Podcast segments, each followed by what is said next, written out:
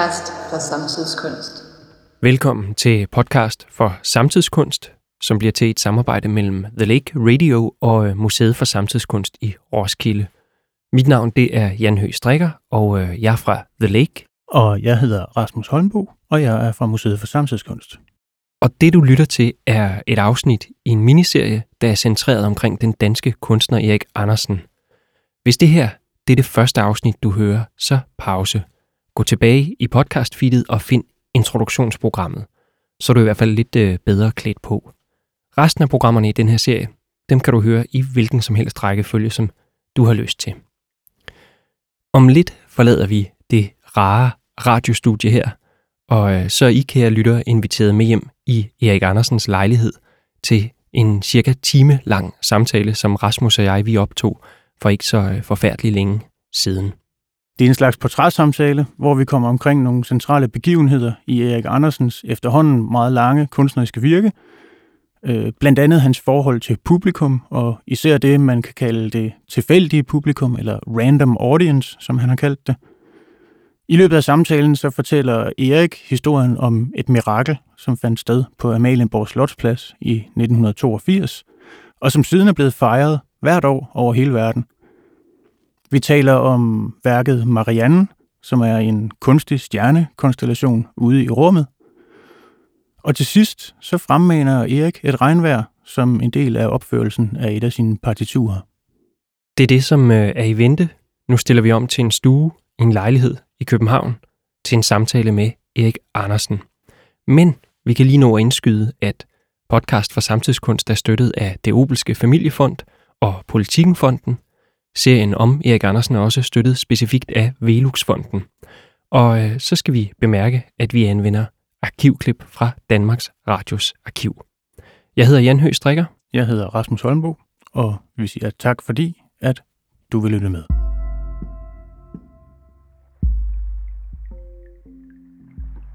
Jeg beklager de ringe optagerforhold.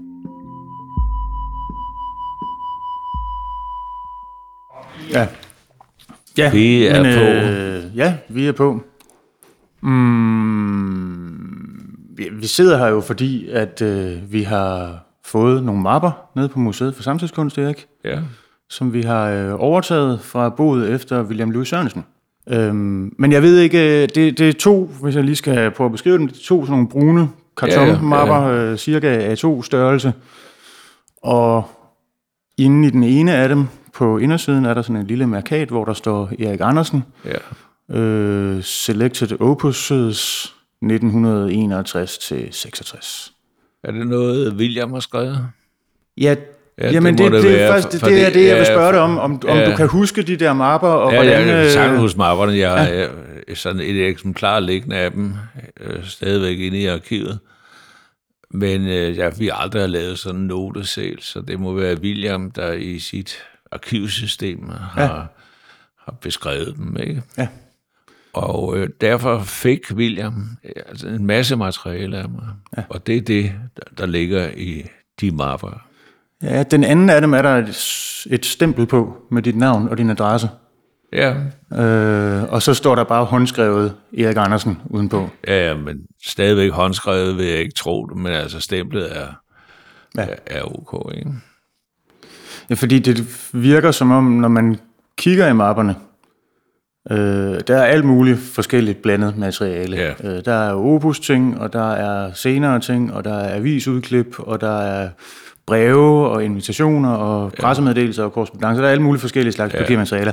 Så det virker lidt som om, at på et tidspunkt har øh, du måske givet William mapperne, men så er han selv blevet ved med at putte ting Ja, i. ja, det er jo helt klart. Det er, øh, det er, ikke, det er ikke mine udvælgelser. Det, Nej. Det, er, det er der, hvor han lægger tingene i som, som arkiv, ikke? ja.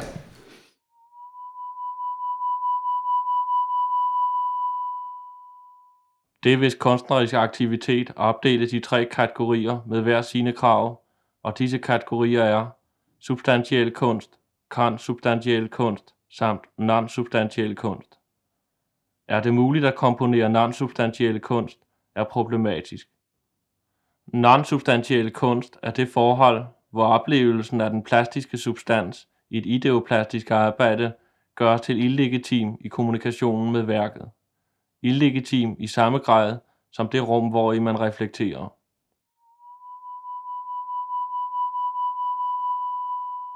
Jeg ved ikke, om jeg, jeg har taget nogle ting, nogle små ting med fra Ja. arkivet, som Ja, jeg ja. synes, vi måske godt kan kigge på. Øh, Ja, det er også en meget skøn blandt andet ting. den her Ja. gule A4-seddel, hvor der står øh, Become a member of Erik Andersens random audience på den ene side, og på den anden side, der står der så... Free Hvad drinks, free music, free sex, at, og så er der plads til at skrive, hvor det foregår hen. Og så er der nævnt øh, opfordring, join in, join in, join in, join in. Jeg synes, at grunden til, at jeg har den med, er jo også, øh, som du også var inde på helt i starten, med at I ligesom, da I arbejdede inden for Nikolaj, så kunne I gå ud og fange nogle turister, Ja, og så var de publikum. ja. Den der idé om random audience, den synes jeg er helt vildt spændende. Øh, og jeg synes måske, den er på en måde stadigvæk meget aktuel. Ikke? Øh, når man kigger på dine ting, så er det tit, at de forudsætter, at der er et stort antal mennesker, der deltager. Ja, altså det, Øh, og, og når vi så kigger på, jamen, hvem, hvem er interesseret i at deltage i dag, jamen det er måske svært at finde folk nok. nej. Øh, eller hvordan, hvordan, øh, hvordan Nej, arbejder er det, altså, hvad, altså- Kan man noget andet, hvis man arbejder med random audience? Hvordan, Ja, altså... Random audience har jeg brugt i mange, mange mm. forbindelser. Ja. Jeg var i New York i øh, 65, hvor jeg lavede en forestilling i Brit Theater, som var Avantgarde Center på det tidspunkt i New York, sammen med det der sted nede på hjørnet af LaGuardia. Det kan jeg ikke huske, hvad det. Men øh, der havde jeg brug for 50 mennesker. Mm. Og der kom øh, på det tidspunkt til de her forestillinger mellem 20 og 30. Mm. Men jeg skulle bruge 50. Det var så igen en interaktiv øh, mm. forestilling. Så jeg indrykkede en annonce i øh, Willis Voice, hvor jeg lovede, hvor jeg for det første sagde, at Erik Andersen, det var ham, der skar hovedet af den lille havfru for at få noget publicity. Det blev altså nævnt i New York Times og alle mulige steder, at der er nogen, der havde skåret hovedet af den lille havfru.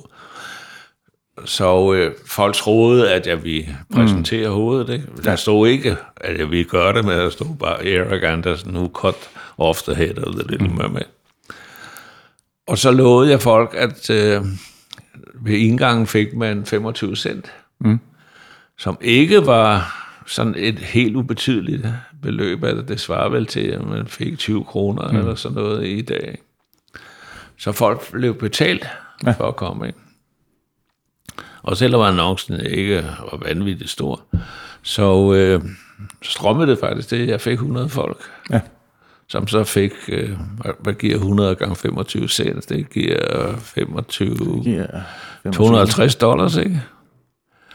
Som var et fyrseligt beløb for Ja, ja, mig ja. dengang.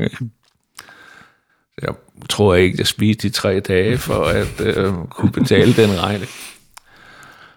Og øh, senere har jeg altså også arbejdet med at få publikum til at komme på mm. forskellige måder, bestikke dem, lyve for dem, love dem noget og alt noget. Mm. Og sidste gang, jeg har lige brugt den der præcis Become a Member of Eric Andersens Random Audience, det var på Statsmuseum for Kunst mm. i 90, ja. hvor det var trygt på de der kæbistole. Ja.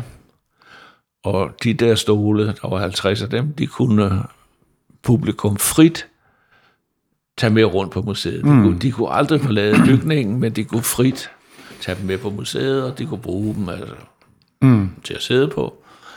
Og på et tidspunkt, så var der nogle publikummer, der byggede et bjerg med de der 50 stole, ja. og så er det blevet en skulptur. Og jeg vil faktisk, hvis jeg skal være helt ærlig, så vil jeg helst have et tilfældigt publikum frem for et ja. destineret publikum. Ja.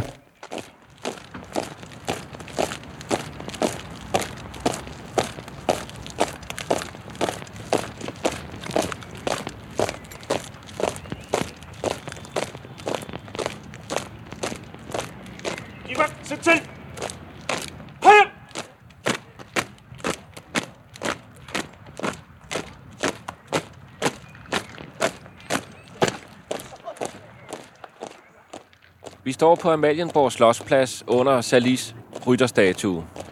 Til venstre har vi Amaliehaven, og til højre Ejkveds Marmorkirke. Her skete et mirakel søndag den 29. august 1982 i tidsrummet 14 til 22.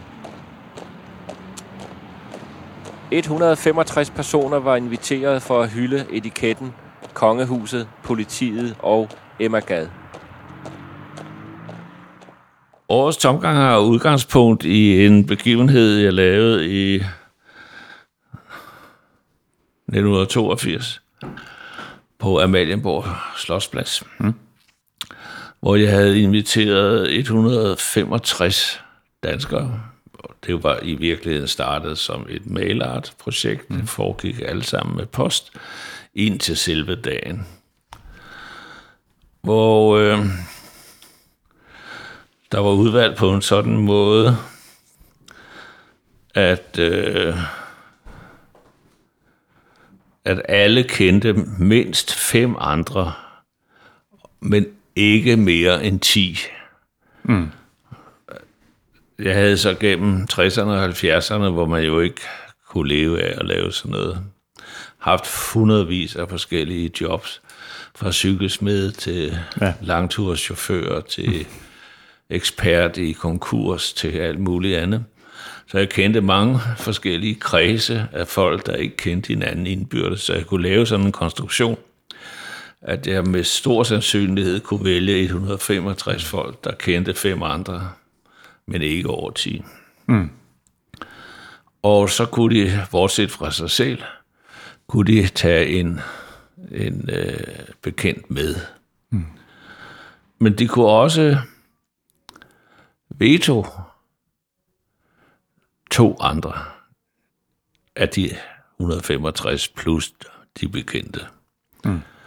Og øvelsen gik selvfølgelig ud på hele tiden at holde dem orienteret om, hvem der havde tilmeldt sig, så de kunne vide, hvem de kunne veto, og hvem de ikke kunne veto. Ikke? Så det var en, det tog seks måneder, tror jeg, med korrespondencer imellem os alle hvad det her skulle ende med. Alle ville sandsynligvis ikke melde sig med en ledsager, fordi de skulle betale selv. Hmm. Jeg havde opstillet en lang række tilbud fra øh, brassband til striptease, til papagøjeshow, til almindelig korsang og til alt muligt mellem himmel og jord. Og så også, hvad de kunne spise. Der var 34 mm. forskellige øh, retter, man, man kunne bestille. 40 slags drinks, 25 entertainment, og så var der 13 forskellige slags øh, transport, man kunne komme med. Det kunne kigge fra, at jeg stillede en cykel til rådighed, og til at man kunne komme med ubåd, mm. og med flyve, altså med helikopter og sådan mm. noget. Ikke? Og det foregik alt sammen på Amalienborg Slottsplads. Dengang var Amalienborg Slottsplads frit tilgængelig. Terrorisme eksisterede ikke i 1982. Så det var en offentlig plads, som man kunne tage i anvendelse. Og jeg har her polititilladelsen. Har du også den? Ja. Godt. Hvor den søde politikommissær Kjeld Pedersen giver tilladelse til at det her sker den 29. august 1982. Og det slutter, det starter klokken 14 på en søndag, og det slutter klokken 22. Så der er vældig god tid. Så er der korsang inden for de første par timer, og så underskriftindsamling. Og formålet var fordi jeg vil være sikker på at få tilladelsen til denne. Det er jo en mm. demonstration, altså sådan ser politiet, det er jo det er en ja. demonstration, som man ikke kan sige nej til ifølge grundloven, og den skal have et formål, og jeg siger, at formålet er for kongehusets bevarelse. Mm. Og det springer de bare på. 165 personer var inviteret for at hylde etiketten, kongehuset, politiet og Emma Gad. Netop hvor vi nu står, under rytterstatuens hoved, var opstillet et 6,5 meter højt telt, 13 meter bredt, 28 meter teltag i retning mod kolonnaden og tilsvarende 28 meter mod Christian den 10. og Frederik den 8. palæer. Her var borer, stole, 34 retter mad og aviser på otte sprog. I kulissen var Eugen Timer, det danske drengekor, Susan i badet og Lottas papagøjeshow.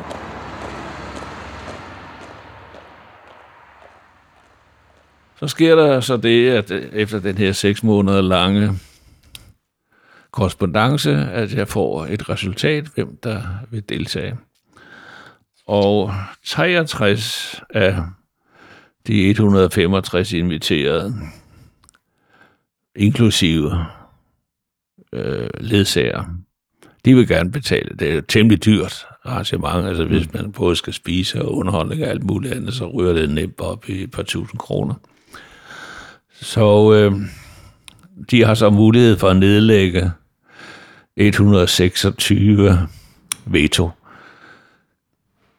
Og de er så søde og rare, så de nedlægger kun 86 veto mod personerne. Så sker der det, som ifølge videnskaben ikke kan lade sig gøre.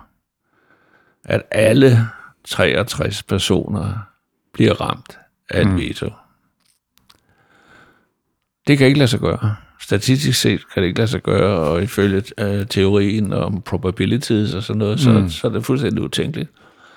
Så jeg gik hen til øh, Regncentralen, som jeg havde vældig godt samarbejde med, fordi jeg allerede i 60'erne havde lavet nogle EDB-projekter med dem, øh, digitale projekter med dem. Og Niels Bak, som især var en god kontakt der. Så kan du ikke regne ud, hvad er sandsynligheden for det her? Og han regnede så ud, at den er 3 gange 10 i minus 36. Og det er umuligt. Mm. Altså, hvis man regnede på sandsynligheden på det tidspunkt for, at et atomkraftværk ville nedsmelte, så er det her den dobbelte usandsynlighed. Og på det tidspunkt havde man ikke oplevet Tjernobyl, så man mente ikke, at et atomkraftværk kunne nedsmelte. Det var mm. fuldstændig utænkeligt og uberegneligt. Så det her, det er altså dobbelt så muligt. Så jeg skrev til først Folketinget og sagde, at der var sket et mirakel mm. på Amalienborg, og øh, man skulle gøre det til en national helligdag. Nu er den 29. august allerede en national helligdag, for det er der i 43, så vidt jeg husker, at politiet bliver arresteret, mm. og man får folk strækken, i, der udspringer i Istegade og spreder sig til flere byer. Mm. Så øh, det gider de slet ikke svare på. Mm. Så jeg skriver til de forenede nationer, som en overnational øh, organisation, at de, så må de jo tage vare på det her mirakel. Mm. Og det øh, svarer de heller ikke på. Højtideligt hold miraklet. Deltag i tomgangen omkring Amalienborg den 29. august fra kl. 14 til kl. 22.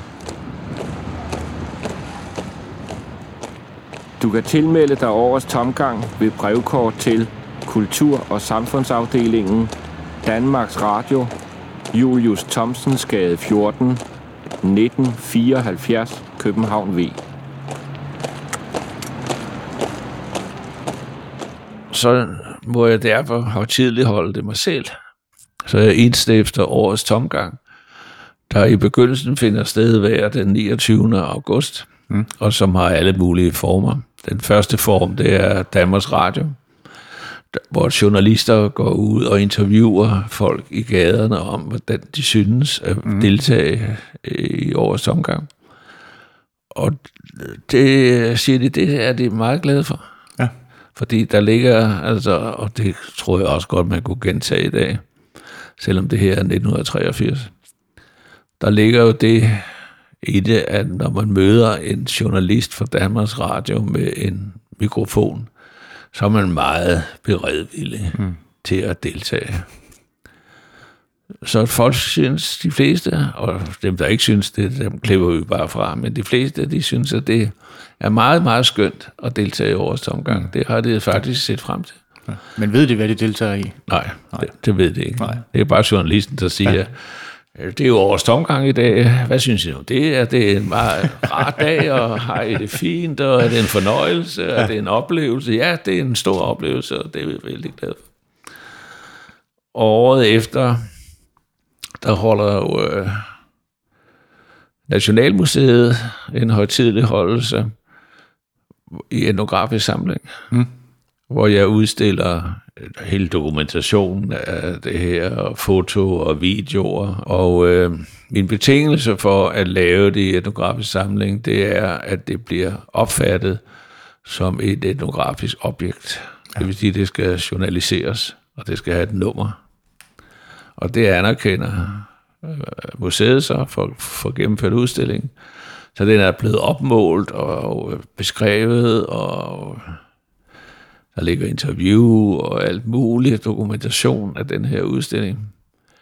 Og den har fået, der var et ledigt nummer, som går helt tilbage til museets spæde begyndelse. Den hedder R17. Den er journaliseret som R17. Det ender med øh, den der udstilling, når vi når frem til den 29. august. Den har så åbnet et par måneder for inden. Og frem til 29. august, så har jeg en aftale med en øh, performancegruppe, som hedder Berserk, mm. som jeg har brugt i flere forskellige sammenhænge. At de går ind, og så vælger hver enkelt af dem, de er 7-8 mennesker, vælger hver enkelt af dem et objekt fra udstillingen. Det mm. kan være et nådestativ, hvor der sidder en tekst på, eller det kan være et spejl. Der var masser af spejle på udstillingen. Det kan være stillagsdel, eller alt muligt andet. En fjernsynsskærm.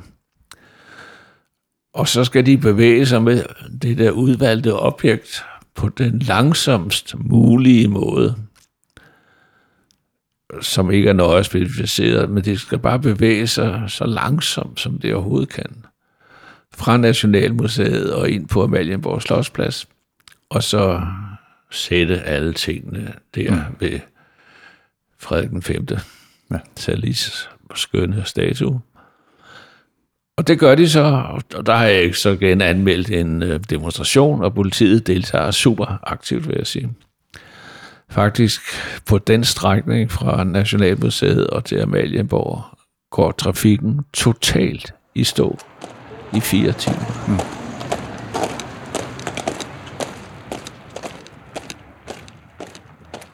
Tomgangen vil forme sig som en cirkelprocession med Amalienborg som centrum. Processionsdeltagerne danner rundkreds og bevæger sig langsomt med små skridt på knæ, kravlende på maven eller rullende omkring Salis rytterstatue.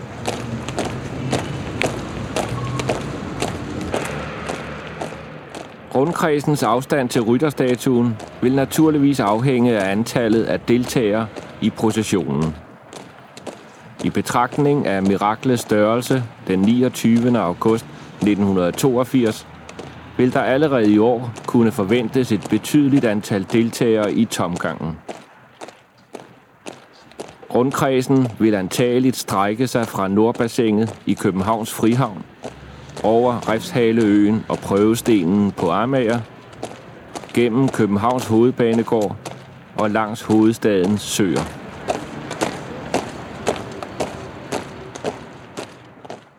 Så trafikken er totalt blokeret i fire timer, og så går man ind på Amalienborg Slottsplads, og så sætter de tingene.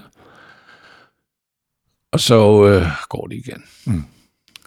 Dagen efter får jeg at vide, at Amalienborg Slottsplads ikke længere er tilgængelig for demonstrationer af sikkerhedsmæssige grunde.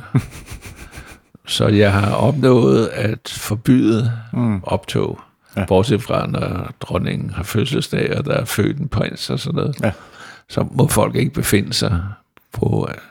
At de må ikke stoppe Nej. på Amalienborg Slottsplads. Jeg har lavet flere forsøg senere, og der er øh, vagterne kommet mm. hen og sagt, mm. du er nødt til at bevæge dig, du, du skal gå.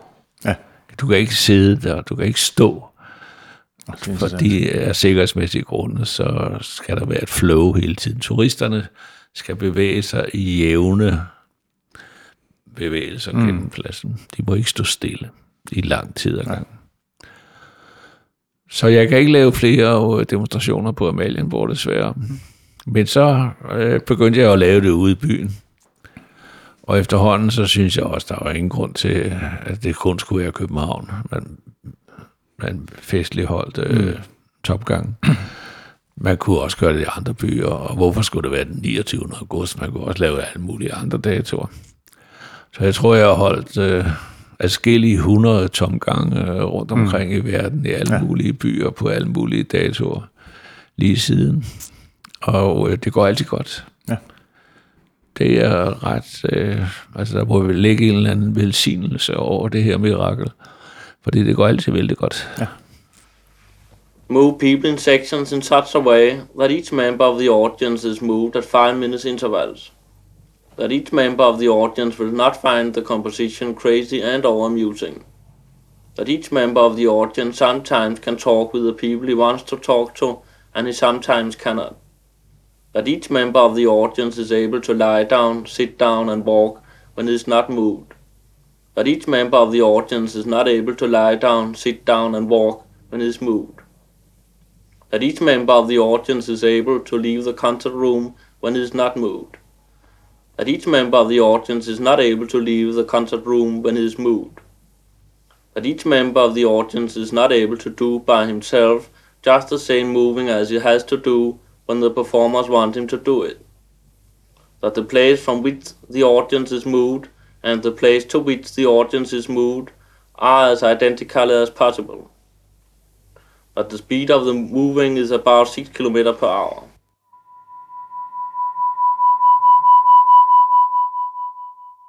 Jeg synes, du sagde noget øh, helt vildt spændende i forhold til øh, etnografisk samling. Ja. Og at øh, tomgangen var blevet katalogiseret og havde et journalnummer derinde. Ja. Øh, og grunden til, at jeg synes, det er spændende, er, at mange af dine ting jo ikke er noget, som man normalt ville kalde værker, men netop er projekter, eller noget, der sker, eller noget, der øh, foregår i et eller andet socialt rum, Ja. øh, hvis man skal sige det sådan meget bredt. Og det har det jo, den slags ting har det jo bare notorisk svært på kunstmuseerne, fordi de er vant til at gemme kunstværker og øh, arbejde med dem, og så har vi ligesom øh, noget, vi kan stille ud på vores lager og tage frem og vise frem. Det er jo ikke en stilart. Det er en måde at opfatte, hvad kunst kan være på. Og den er tidsbaseret. I det er slutningen af 50'erne og begyndelsen af 60'erne, der var kunstmuseerne jo fuldstændig stivnet. Ja. I selvhøjtidelighed og transcendentalt og det guddommelige og alt muligt andet.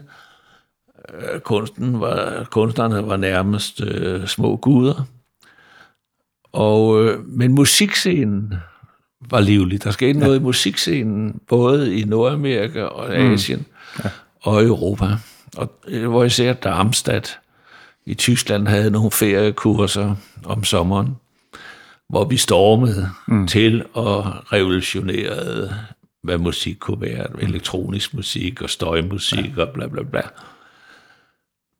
Det var selvfølgelig ikke længe, fordi musikscenen traditionelt er det mest konservative scene, der overhovedet mm. findes, fordi de her store symfoniorkester, de kræver enorme budgetter og, og store formelle rammer og sådan noget, akustiske forhold og alt sådan noget. Mm.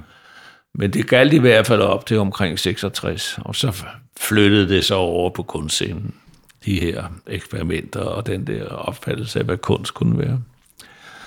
Men det gjorde så, at øh, det vi lavede blev tidsbaseret, fordi det foregik i koncertsale og ikke ved ophæng og ja. dyre materialer på museerne. Og det vil sige, at værket tager aldrig sin endelige form. Det er konstant under forandring. Mm. Så hele værkbegrebet blev totalt ændret.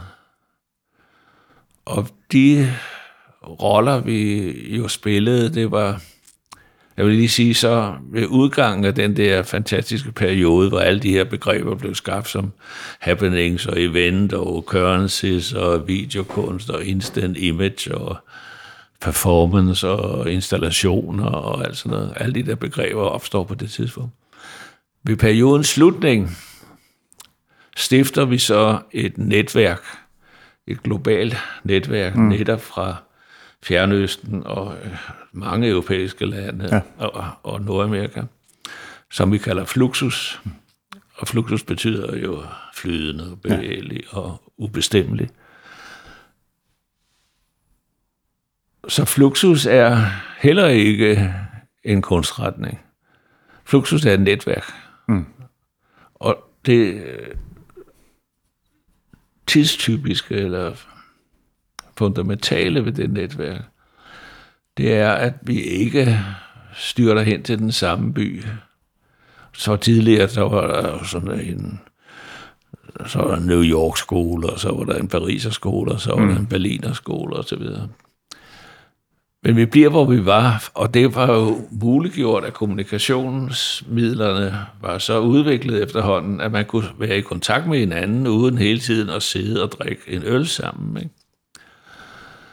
Og det gjorde, at hvis jeg rejste, og det efter krigen, jeg var det jo så muligt efterhånden at rejse rimeligt, mm. til rimelige priser, hvis jeg rejste til New York, så havde jeg pludselig et netværk i New York, og hvis jeg rejste til Paris, så havde jeg et netværk der, og når nogen kom fra Milano til København, så havde jeg et netværk mm. at give dem, og vi boede hos hinanden. Så det var et ekstremt effektiv måde at sprede information på. Mm. Og øhm, vi blev boende. Altså, det var, det, det var simpelthen en aftale, vi lavede med hinanden, at man skulle blive boende, hvor man var, og så kunne man gøde jorden, og mm. så mhm. kunne man så rejse. Og man kommunikerede, det kaldte vi så mailart. Og de fleste af de partiturer, som I har liggende i Roskilde, det er jo ikke nogen, der er skrevet af hensyn til performerne. Det er nærmest sådan en slags reporter, mm. hvor vi kommunikerer med hinanden og siger, at det var det, der skete. Ja. Så de uden fleste af dem i virkeligheden skrevet uden, efter? Uden at have video eller båndoptagelse eller noget som helst, så skrev vi instruktioner om, hvad vi havde gjort, sådan ganske kortfattet. Ja. Og så kunne vi opføre hinandens arbejder på et vidt ja. forskellig måde. Altså, når Ben Vautier laver et af mine værker, så ligner det ikke et af mine ja, ja. værker. Og når jeg laver et af Ben Motiers værker, så ligner det ikke mm. Ben Motiers værker. Men, men allerede i det ligger der jo sådan en helt øh, radikal omformulering af også et musikalsk værkbegreb. Ja. Hvor partituret altid vil på en eller anden måde komme før opførelsen. Ja. Og der synes jeg faktisk, at, at den, den der idé om, at scoren er en, en form for dokumentation, ja. synes jeg er super spændende, fordi så ja. er det netop ikke, altså så, øh, så mister det den der værkstatus, ja, ja, ja. som også, du ved, et Beethoven-partitur ja, ja, ville have. Ikke? det har overhovedet ikke den karakter. Øh, og så peger det på de der, netop de der distributionsting, ja. som jeg synes, at vi skal lige vende dem på en eller anden måde også. Ja. Øh, jeg har, kan ikke lade være med at have en fornemmelse af, at når du snakker om mailart, og når du snakker om netværk, og når du snakker om Fluxus, at der så er en forbindelse mellem den måde ligesom at tænke netværk på, og så sådan et projekt som for eksempel Aarhus-projektet, ja, ja. hvor vi tænker byen som, yep. som et netværk. Ja. Og så kan man jo så kan man jo lige pludselig, altså så kan man jo så eksplodere det hele, ikke? Fordi så er Fluxus jo allerede i udgangspunktet en eller anden form for digital struktur, som vi kan, som vi altså, kan sige ligger, ligger nedenunder alt muligt andet, der er kommet sidenhen. Ikke? Jamen, altså, jeg ønsker jo at sige, at Fluxus var internettet før ja. computeren. Ikke? Ja. Det var det. Ja. Det fungerede fuldstændig på samme måde. Og de udtryk, vi brugte, var globalisme, netværk, interaktion, ja, simultanitet ja. og alt det der. Ikke? Ja. Det var helt nyt time-space dimension, mm. vi etablerede på det tidspunkt. Ja. Det har længe været almindeligt kendt i forskningskredse, at den egentlige ophavsmand til samtlige tekster, hidtil tillagt Grundtvig, i virkeligheden var Grundtvigs fætter i Edinburgh, not for sale Grundtvig. NFS Grundtvigs eneste indsats bestod i minutiøse oversættelser af fætterens arbejder til dansk. For at yde not for sale Grundtvig retfærdighed, har Dick Higgins oversat samtlige Grundtvig-tekster til Standard American English. Som eksempel udsender vi Dick Higgins oversættelse af de tre første vers i Den sinede dag.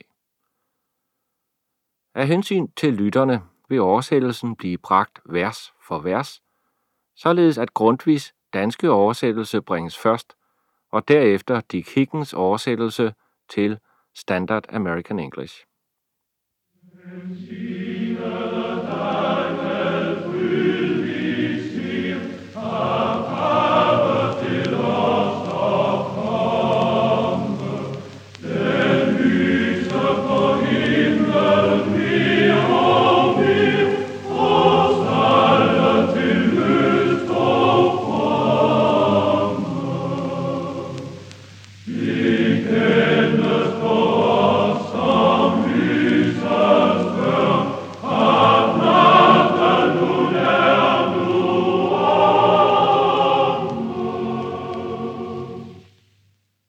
signed dog was Frida's adviser and hope till we came up.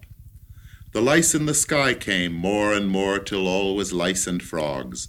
They all chimed at us in a lousy barn at night. How eerie they sounded. Øh, hvis jeg lige har samlet mig lidt, så tror jeg, det jeg gerne måske ville snakke lidt mere om, var umuligheden. Det der med, at man ligesom, øh, mange af tingene kan man få en instruktion, og så løber man på et eller andet tidspunkt panden imod muren, ja. i forhold til, at den kan ikke lade sig gøre, eller man kan ikke udføre den, som man troede, man skulle udføre den. Øh, Men det kan altid lade sig gøre, men bare på en anden måde. Ja. Ikke? Og det har jeg selvfølgelig også lige øh, tænkt lidt over med det her Ja. projekt Marianne for an Eiffel Tower in Space, som er øh, et projektforslag til en kon- konkurrence fra 1986 om at sende tre satellitter ud i rummet, som skulle øh, lyse tilbage på jorden i trikolorens farver på den, på den mørke side af jorden. Det synes jeg jo er et fuldstændig sindssygt fedt projekt. Og samtidig så virker det jo også øh, fuldstændig håbløst at skulle realisere, fordi det koster jo helt vildt mange penge. Og det er sindssygt billigt for et rumprojekt. ja. Et rumprojekt for Ja, ja. 100, 150 millioner dollars, det er altså ikke set billigere. Men, men hvad, hvad, hvad ligger der bag sådan et projekt? Det, jeg kan se, det er noget, du har arbejdet på sammen med nogle andre, blandt andet også. Øh, Der sker det, at jeg allerede tilbage i 60'erne ønsker at øh, lave en ny planet. Jeg er ikke ja. tilfreds med jorden, og jeg er især ikke tilfreds med menneskene, fordi mm. de har en meget primitiv bevidsthed. De kan kun tænke bipolært. Det er altid godt eller ondt, eller ja. før og efter, og op og ned, og venstre og højre. Og Eller muligt eller umuligt. Ja, det er altid... Menneskets bevidsthed er ekstremt primitiv. Mm. Og jeg venter bare på, at der kommer en ny art, som for eksempel kan tænke på 40 ting samtidig, i stedet ja. for to ting. Ikke? Og så tænkte jeg, jeg vil træde væk fra den her planet, med de her primitive homo sapiens, og træde op på min egen planet. Træde ud i rummet med et skridt. Mm. Og jeg kunne ikke rigtig komme nogen vej med det, men øh, så møder jeg en astrofysiker, meget, meget skæg fyr, Niels Lund. Mm. Og så begynder vi at arbejde konkret. Ikke? Altså, mm. hvad er hældningsgraden? Altså, vi vil have, at planeten skal vende mod solen. Vi vil have et helt nyt lysforhold, Mm. hvor solen altid skinner i 90 grader på os. Ja. Og det er vi sikre på vil skabe øh, mutationer. Ja. Så måske bare solen skinner direkte på os hele tiden og aldrig i skæve vinkler, så får vi måske en ny art, altså i hvert fald en ny art græs, fordi vi vil have det som levende. Altså hele øh, baggrunden for intermedio er, at det er levende kunst, det er ikke mm. død kunst, der hænger på væggen eller står som bronzeskulptur, vel, men det er levende kunst, der sker en forandring. Ikke? Mens vi sidder og arbejder på det, det gør vi så et par år, ja, så får vi faktisk øh, en stor donation fra det Bente Scavenius, der er fuldstændig optændt af det her planetprojekt. og hun sidder i, øh, eller rådgiver for Top Danmark-fonden, mm. som øh, er meget avanceret på det tidspunkt. Altså, de støtter helt vilde projekter. Så vi får flere hundrede tusind, jeg tror 400.000 kroner ja. fra Top Danmark-fonden. Så vi hyrer, det slår og mig, vi hyrer ingeniører, arkitekter og øh, øh, elevatorfabrikken Kone i øh, Helsingfors og B&V Skiftværk, og også var det andet i det Helsingør måske. Og ja, det var i det Helsingør. Så vi lønner alle de her folk, så det kan de lave et projekt. Og projektet blev færdigt. Det er sådan loven. Altså det er færdigt beskrevet i alle detaljer og man kan tage det hele ned fra hylderne. Det er kendt teknologi, der er ikke noget som helst eksotisk i det. Så den er afrundet. Ikke? Men mens ja. vi sidder og arbejder, så bliver der udskrevet en konkurrence om Eiffeltårnet. Fordi Eiffeltårnet er 100 år gammelt i 1989. Hmm. Den morsomme historie med Eiffeltårnet er jo, at det var det mest forhatte bygningsværk i Paris. Indtil de satte en radioantenne på det. Fordi så kunne alle i Paris, og det var den første by i verden, mm. hvor alle i en stor by kunne høre radio samtidig. Ja. Så derfor Eiffeltårnet, det skulle ikke. Altså, det stod i klausulerne, da det blev opført, det skulle ja. rives ned. Det skal i hvert fald ikke rives ned, fordi det er jo simpelthen den vigtigste bygning i, mm. i hele byen. Altså Notre Dame, forget about it. Ja. Så... Øh, det er den Eiffeltårn-komiteen, der så er nedsat for at fejre 100 års jubilæet.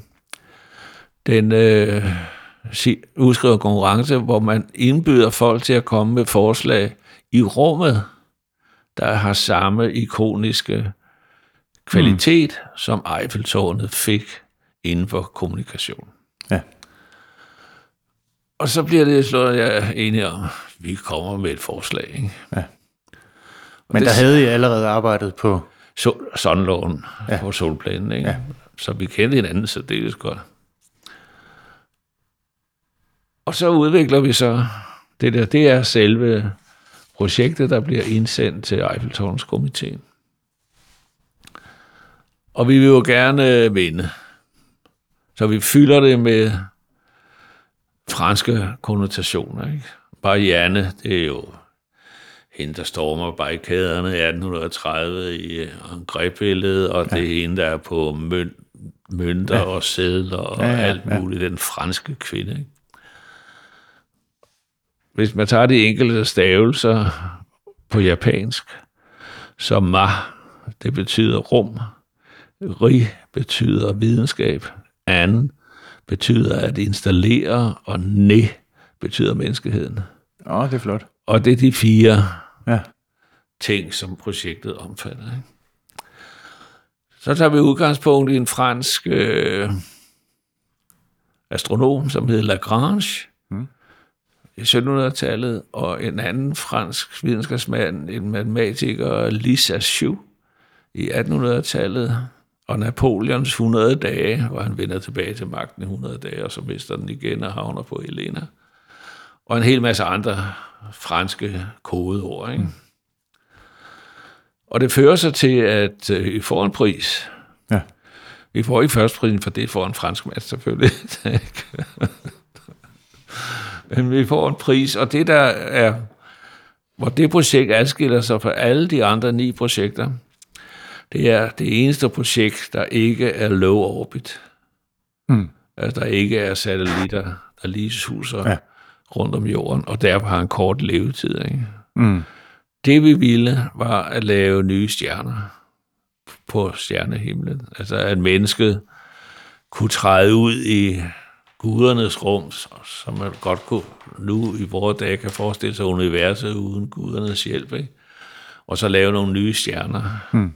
Fordi de andre er altså ikke så skæg at kigge på, ikke? så vi skal jo have nogle nye der bevæger sig på en særlig måde, i en særlig konfiguration i det, man kalder Lisa Shu-mønstre, mm.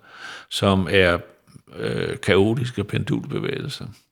Mm. Således at de altid vil danne en ny konstellation på stjernehimlen, og det er selvfølgelig trigoloren. Ikke? Mm. det er ikke et urealistisk projekt. Nej. Mitterrand havde lovet at stille en Ariadne-raket til rådighed Ja. for Eiffeltårnet. Men desværre sker der det, at 1989 det ikke kun er 100 års jubilæet for Eiffeltårnet, men det er 200 års jubilæet for revolutionen. Så i stedet for bryder han sit løfte og bruger alle pengene på at fejre ja. revolutionen. Og det bliver Eiffeltårn-komiteen selvfølgelig skide sur over. Mm. Så de går til Bruxelles for at få det til øh, et EU-projekt. Så er det ikke trikoloren længere, så er det bare Mm. Ja. gul og blå, ikke? Men stadigvæk tre, der... Ja. Altså, Ja, ja. Og stjerner. For det ellers kan det ikke lave en, en konstellation, vel? Altså to kan jo ikke lave en konstellation. Nej. Så, øh, men hvad er det, der sker i Europa i 89? Der vælter en mur. Der vælter en mur. Og hvem? Der er ikke nogen, der ved, hvad Europa er. Altså, Nej.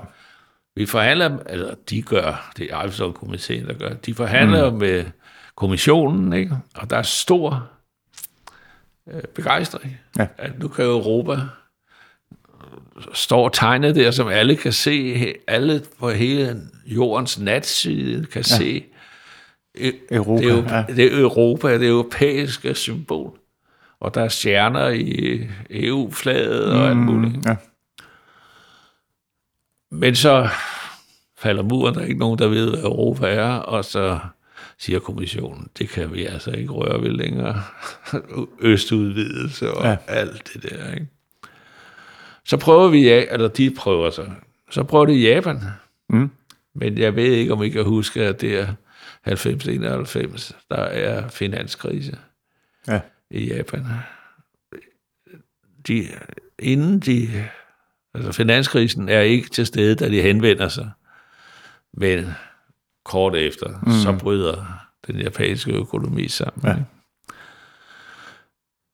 Så tænker vi på, at nu er det på tide at lave en pause, ikke? og så må vi jo prøve på et senere ja. tidspunkt. Det kunne være flot. Og jeg er jo øh, jeg er ikke meget for at gå til Abu Dhabi. Men det kan være, at det ender med det. Ja. Ikke? Og for 150 millioner. Der er der nogen, der har penge jo, i hvert fald. Jamen, de har jo, altså, så kan de få det i deres farve. ikke? altså, projektet er jo, fordi Niels Lund har været med og er enormt partikulær. Ja. Det har været til høring både i NASA og, og øh, det franske Space Institute, Ja. og selvfølgelig ude på Niels Bohr Instituttet, hvor Ja, ja, ja, han var ansat dengang. Ikke? Og det stemmer. Ja, ja. Al- Altså, det kan lade sig gøre. Altså, man kan bare gennemføre det. Og det behøver ikke engang at koste 150 millioner dollars. Fordi øh, man kan sende det op sammen med en øh, kommunikationssatellit, ja. ikke? Altså shared, shared launch, og øh, det kan måske laves for det halve.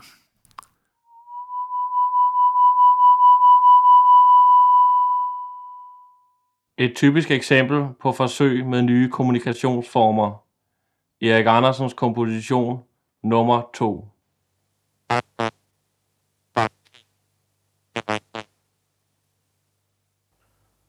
Følgende tre ord blev oplæst.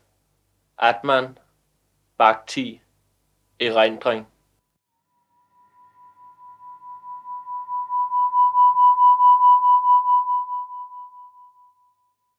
Erik Andersens komposition nummer 1.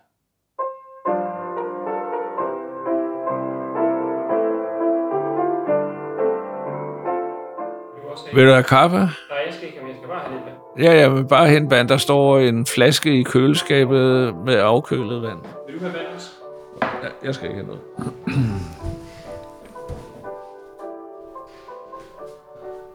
Det kunne måske være meget sjovt, hvis du har lyst til det, Erik. Hvad? At læse et partitur op. Ja. Øhm, jeg har... Det er lidt langt, det her. Og jeg ved ikke, om det, om det egner sig til at læse, men jeg synes, det der er ret sjovt, fordi det er... øh, Det er både en, en instruktion, men det er også noget, der øh, peger meget på sig selv som en tekst. det er på dansk. Ja, den findes i, den er i en 3-4 versioner. Ja, ja. ja. Øh. Jeg kan ikke huske, jeg nogensinde har Nej. trykt den på dansk. Nej, vi har den, øh, vi har den hængende i udstillingen i Ja. en engelsk version.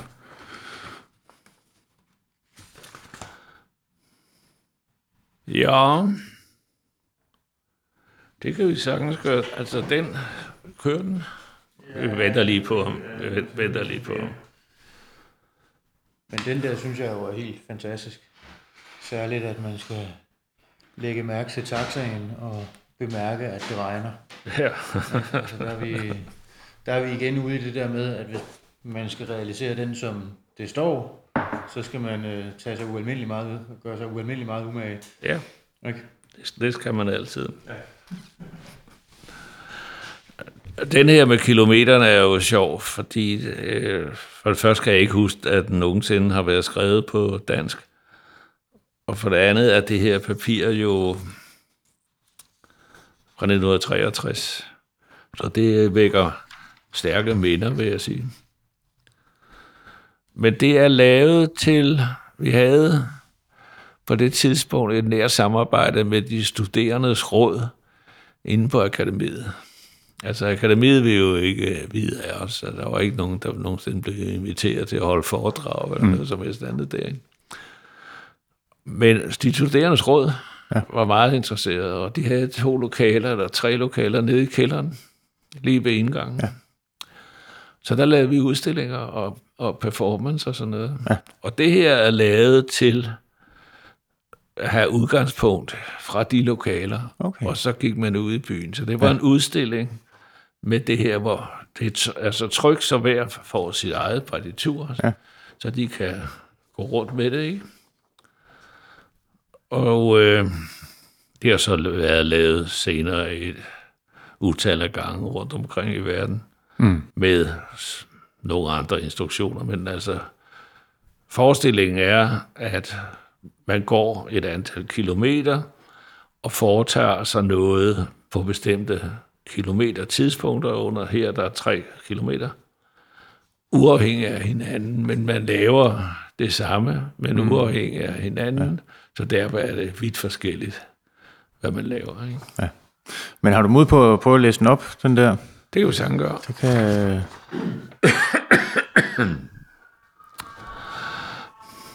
Hvad der fremstår som det væsentlige ved denne aktion, er de den situationer, hvor i de nednævnte instruktioner realiseres. Relationerne mellem deres attributter og instruktionen når, vil altid og kun udgøre et fold af termen kilometer. I parentes er angivet instruktionerne for individuel realisation.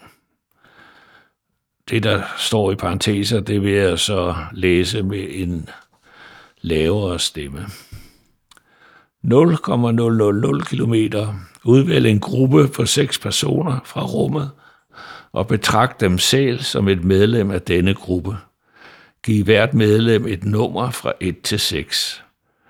Bevæg dem rundt i byen, gaderne, korridorerne, rummet eller et hvilken som helst andet sted. 0500 km. Bevæg dem rundt med denne gruppe i byen, gaderne, korridorerne, rummet eller et hvilken som helst andet sted. Fortsæt bevægelsen. repetere Hoc velo, sic jubeo, sit pro ratione voluntas. 0,600 km. Fortsæt bevægelsen. Hele gruppen. Træk vejret. Det samme. 0,630 km.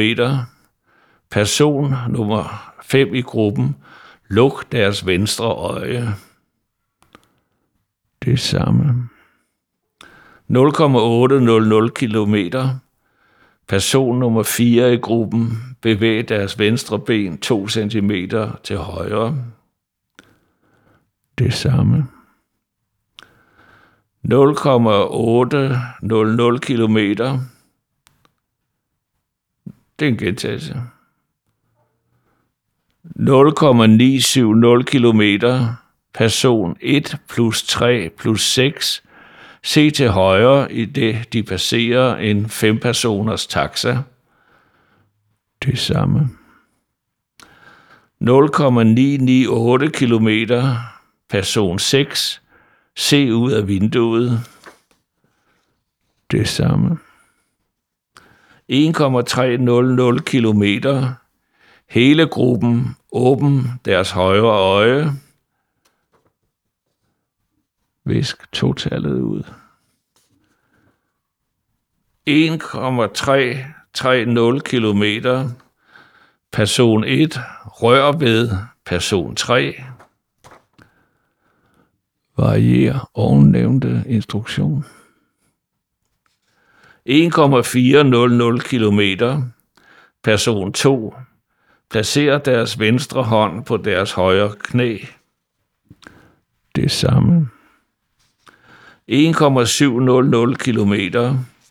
Person 3. Tænd en cigaret. Person 4. Træk vejret og blink med øjnene. Det samme. 1,850 km. Person 1 plus 6.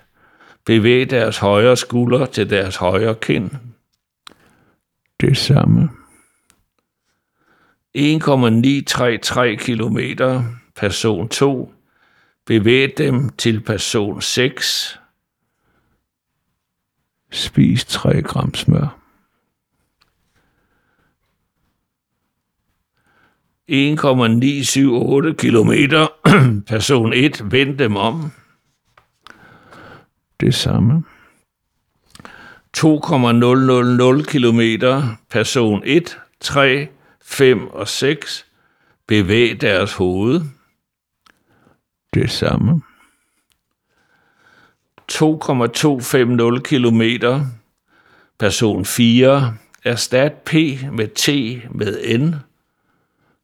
Det samme. 2,500 km. Person 6. Hold deres venstre hånd stille. Det samme. 2,750 km. Person 5. Stik tungen frem til deres undertænder. Det samme. 2,755 km. Halvdelen af gruppen gør, hvad de ville have gjort under alle omstændigheder. Det samme. 3,000 km. Person 2. Opdag, det regner. Det samme.